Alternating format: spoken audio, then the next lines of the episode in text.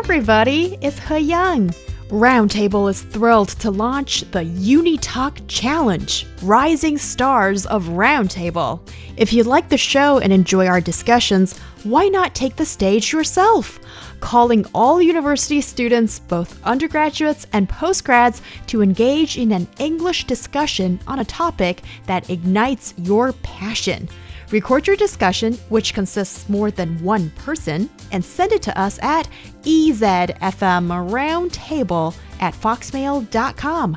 You could be the next rising star of Roundtable. An incredible opportunity awaits, so seize the moment.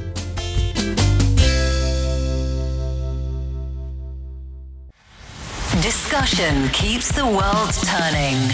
This is Roundtable. You're listening to Roundtable Live with me, He Yang, joined by Li Yi and Yushun in the studio.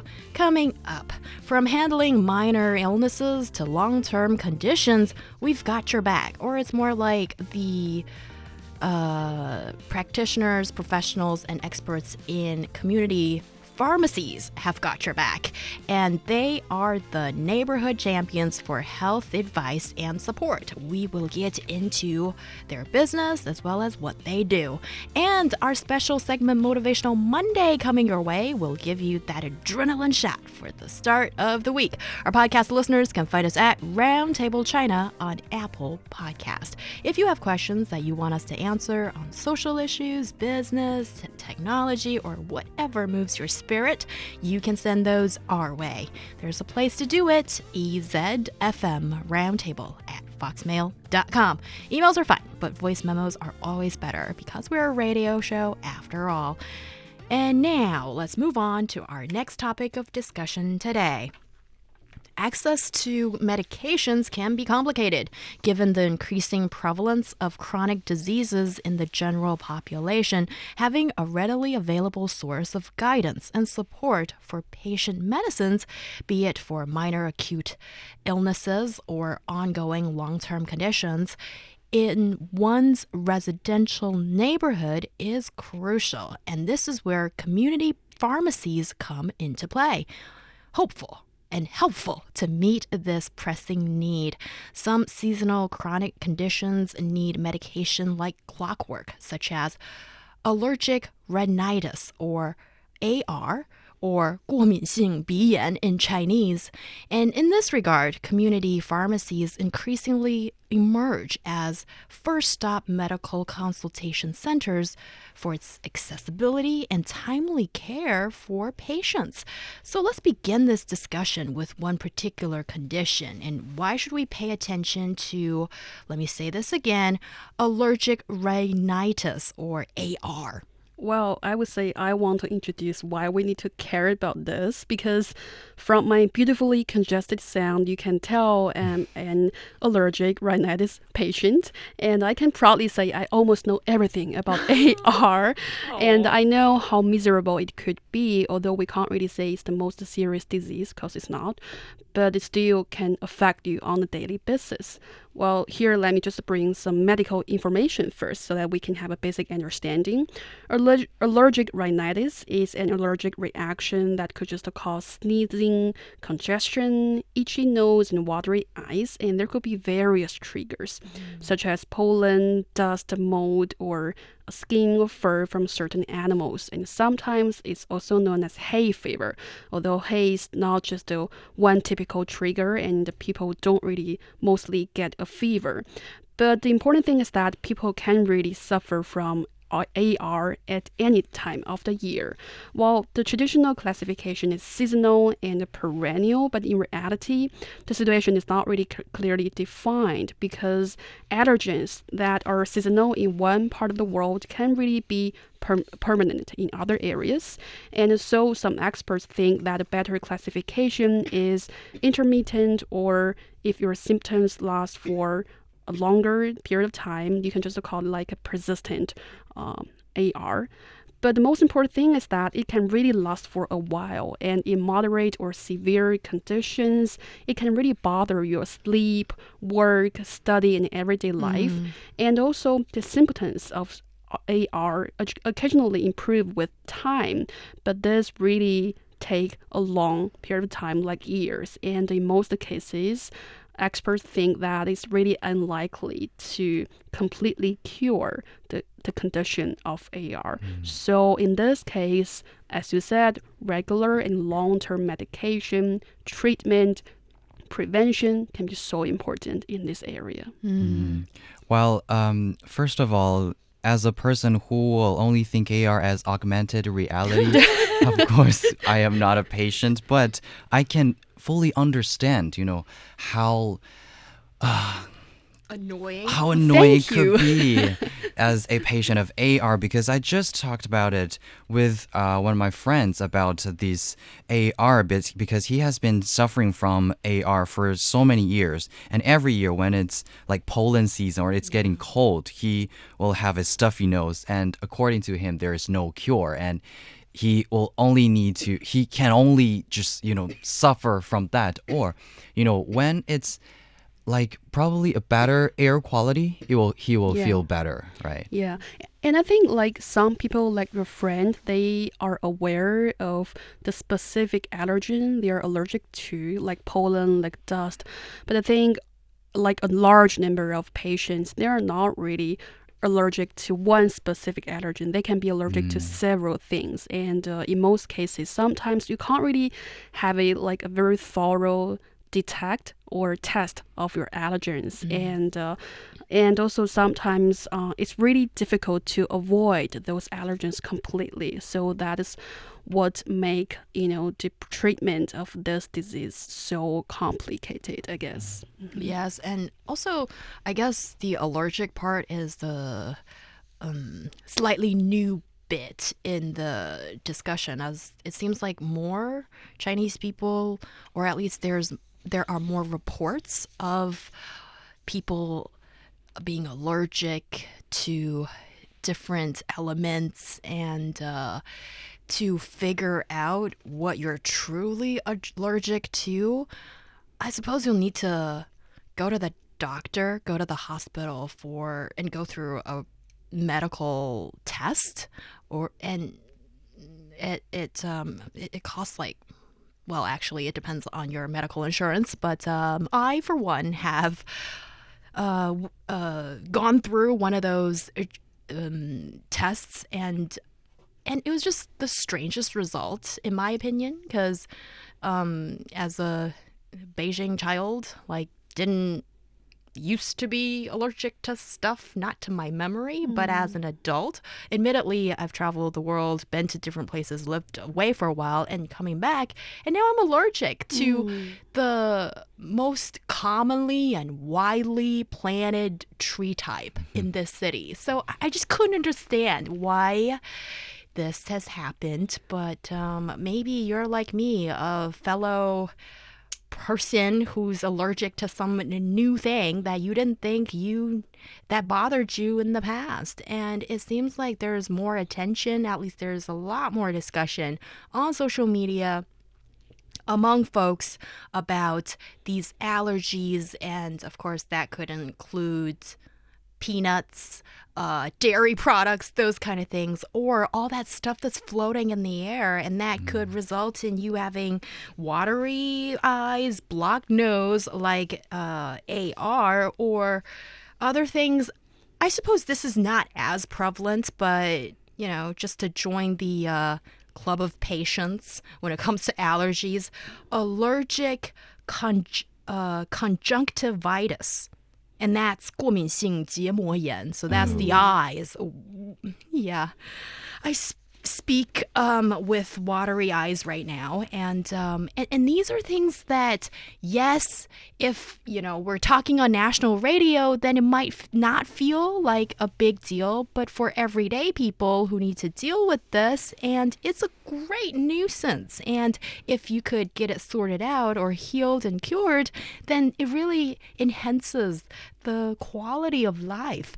And maybe going to these um, community pharmacies, or at least this might be the easier way for people to deal with it. Because I suppose the comparison is otherwise you might need to register at a hospital, and if you've been to most Chinese big hospitals, they're congested, they're crowded, and you'd be elbowing people away uh, to, to, to sort of see the doctor. So, so is this why the community pharmacies are grabbing people's attention, or you know, the advantages of it has been sort of touted by observers, uh, reporters, and, um, and and those who are in need. So, yeah, could you walk us through that process? Well, I think definitely uh, the inconvenience to bigger hospitals might just encourage more people turn to community level pharmacies or hospitals or medical institutions for help, treatment, and also prevention, and sometimes education as well. But I think a bigger picture is that here in China, uh, as well as other parts of the world, the number of AR patients has been on the rise, as you mentioned. It's not really your feeling, it's actually the truth. Maybe because the, uh, the environment has been changing, or because we have a more widely applied diagnosis at different levels of hospitals. But anyhow, in 2005, the self reported prevalence of allergic rhinitis among adults in China was about 11%. And then by 2011, it had risen to over 17%. And also from 2001 to 2021, that among children and and teenagers aged 0 to 18 reached nearly 18.5%. And also, according to some local uh, health and medical experts, the AR patients uh, they have encountered in reality in recent years are becoming increasingly younger. So I guess that's why we're talking about building more, say, root or grassroots level uh, of medical help or medical resources can be so important facing with such a large group of AR patients. Mm-hmm. And also, as a typical AR patient, I would say sometimes, uh, besides regular medication, emotional support can also be so important for patients who suffer from chronic disease like AR because it can be really tricky. I mean, that's the tricky po- part of allergy. It can't really be cured in most cases, and it's not that like uh, life threatening if you deal with it in a proper way. But it can really like symptoms can really annoy you on a daily basis. So you have to live with the fact so, that. Um, sorry to interject, yeah. but let's just take the opportunity to gross everybody out. No, I mean, just to paint the picture for everybody. What do you mean? So you've got the nose blockage. So is that like you have to carry tissues around you yeah. all the time? And and even like wake up during the mm-hmm. sleep and you have to snip your nose and sometimes your eyes your ears can also be itchy mm. and some people also got itchy on their skin so you see that can really affect your daily life. Yeah. So that's why for some patients, I mean, not only for like patients of AR, of other chronic diseases, actually, you have to bear with this fact that you have to live with it for the rest of the life, and you have to. Um, deal with it very properly, like regular meditation, and you have to prevent it very well. So that's where I would say, you know, pharmacies or some like uh, medical institutions nearby your home could really play an important role because it can somehow like forge a community. You know, mm. there are some other people who are also suffering from such condition. Yeah. Sometimes it can also relieve your anxiety, I would say. Yeah, but what's so new about this though? Like having, okay, usually it's a milk tea shop. Uh, there's probably a 7 Eleven or some kind of small convenience store. What else? Now, maybe sometimes the post office sometimes not, and sometimes um, a community bank as such, and also a pharmacy. I think these are some of the pretty standard may I say, facilities that should exist in a mature neighborhood. I mean, what is the focal point now about community pharmacies? So it's a pharmacy in a community, right? I think it is because they are offering more convenience for these not only patients but also um, you know citizens because of course aside from AR people will have so many small tiny little issues or uh, you know health issues and they need to get to some place that um, when it is very urgent. And in that case, China has relatively established pharmacy system, and we can see, you know, in 2022, China has more than 6,600 pharmacy retail enterprises, and there are 360,000 retail pharmacies across China. That is an increase of nearly 7% compared to 2021. And by the end of August 2023, there are six there are 7,000, 765,000 registered pharmacies in China. And I, I think that is you know, consequently making people having a better experience of getting some urgent medication or just daily uh, necessities from these pharmacy stores. Yes. And what else do you think that the community pharmacies and also the registered pharmacists can play as a bigger role in the community? Well, I think now we witness some pharmacies, they are already on their way to educate uh, patients or residents about the proper medication if they suffer from chronic diseases like AR. Uh, because in most cases, in reality, when you look at those patients, they tend to trivialize their symptoms and their conditions, meaning that they could just uh, adopt a self-managing approach when dealing with their disease and they might not really take the most correct medication which might not really be so affecting for them right now, but it can really impact their, you know, the, the course of their disease in the long term. So that's why I think pharmacies, I mean, with uh, professional pharmacists, can really educate and teach patients what is the correct and proper way to take pills. Mm-hmm. And you have to take pills on time, and you have to take enough amount, amount of pills each time. And also, some pharmacies they are also trying to establish certain health profile for residents living nearby, meaning that they can really record their symptoms from time to time and when they just have like a another AR and uh, how, how how much pills they are taking and how long the symptoms are lasting for this period.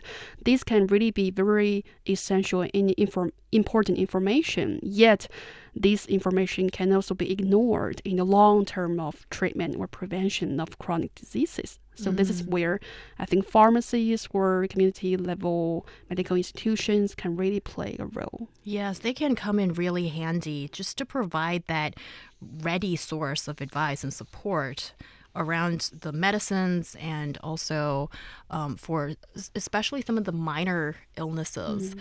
um, to have a quick diagnose and um, give you tell you what medication to take is is useful but i suppose there are at least two obstacles, um, maybe just in the minds of uh, regular folks before they um, maybe treat these community pharmacies with a greater um, respect, I suppose. That is, first of all, you need to have the trust. And then I think a lot of this trust comes from how professional these people are. And uh, um, it goes without saying that we don't have enough medical professionals in this country, nor in a lot of other countries around the world. There's a global shortage for doctors, nurses, and pharmacists.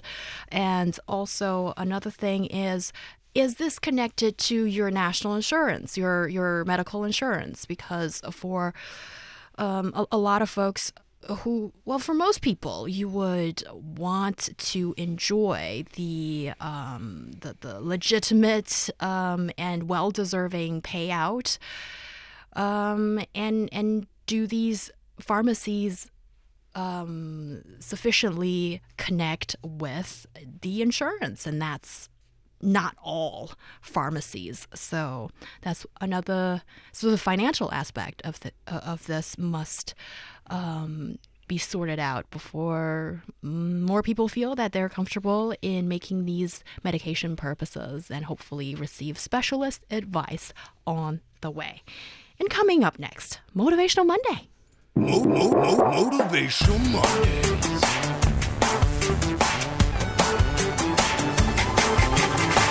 Motivational Mondays. Yes, it goes without further explain. Motivate the hell out of me, please, Yushun. I need Okay. that.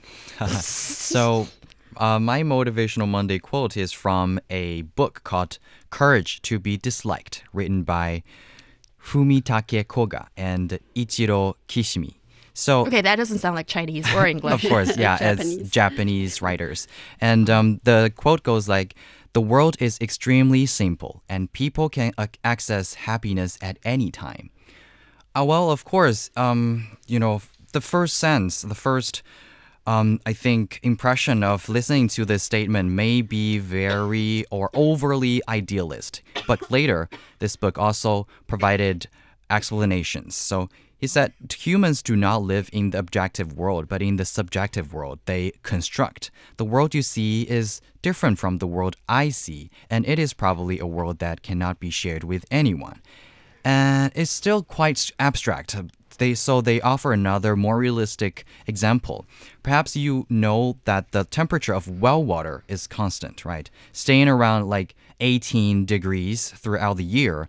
This is an objective number that remains the same no matter who measures it. However, the perception of drinking well, well water in the summer feels cool, while in winter it feels mild. So the temperature remains constant at 18 degrees, but the feeling of drinking it in summer and in winter is vastly different. So in this um, reality, and when we return to the title of this book, you know, Courage to be Disliked, I was thinking that precisely because people's approach to things is subjective. So, no matter what you do, you cannot change other subjective intentions toward this world or toward you.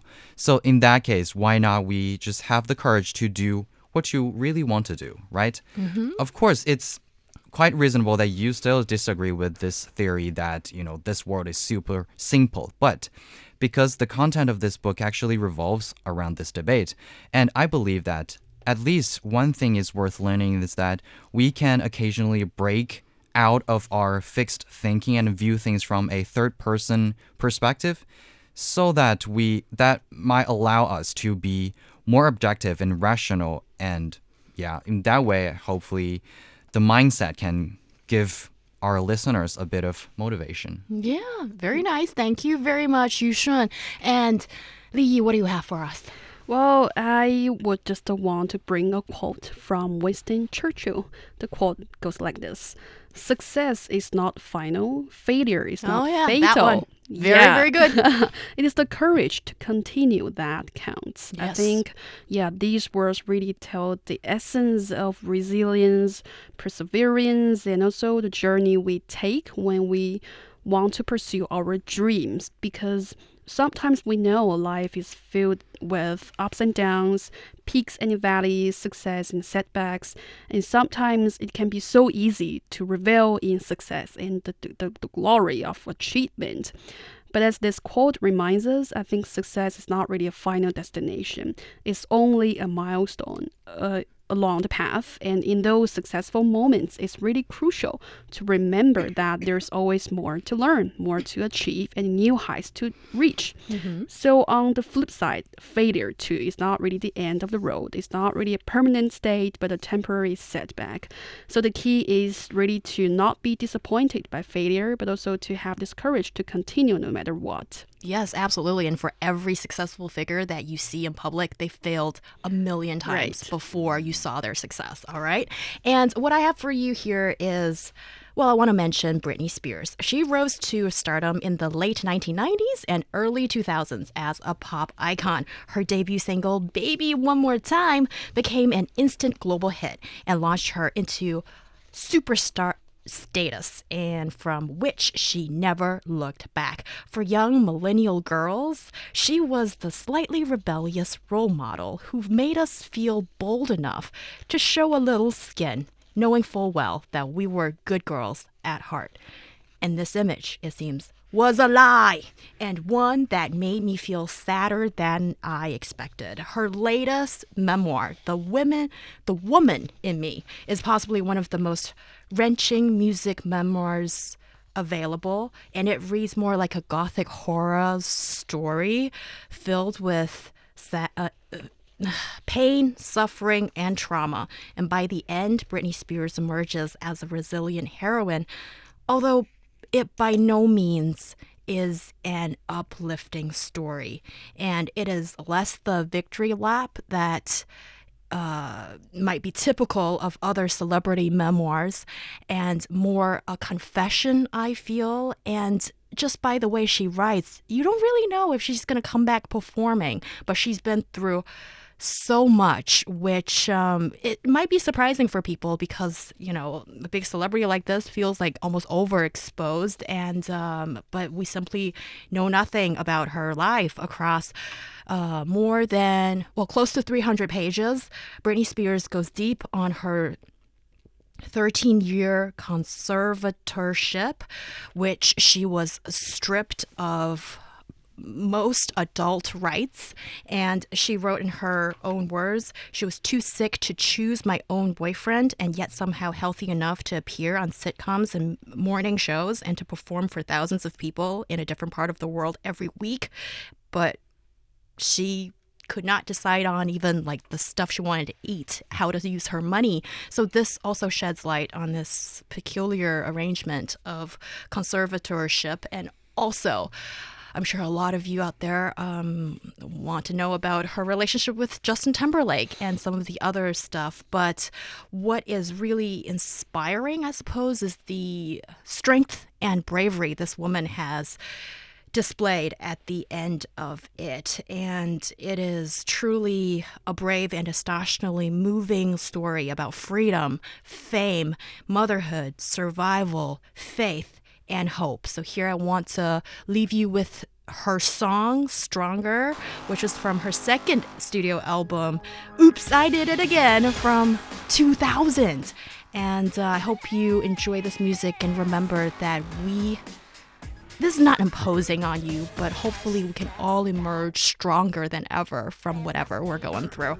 And that brings us to the end of today's show. Thank you so much, Yushun and Li for joining the discussion. I'm He Yang. We'll see you next time. I'm not your property, as from.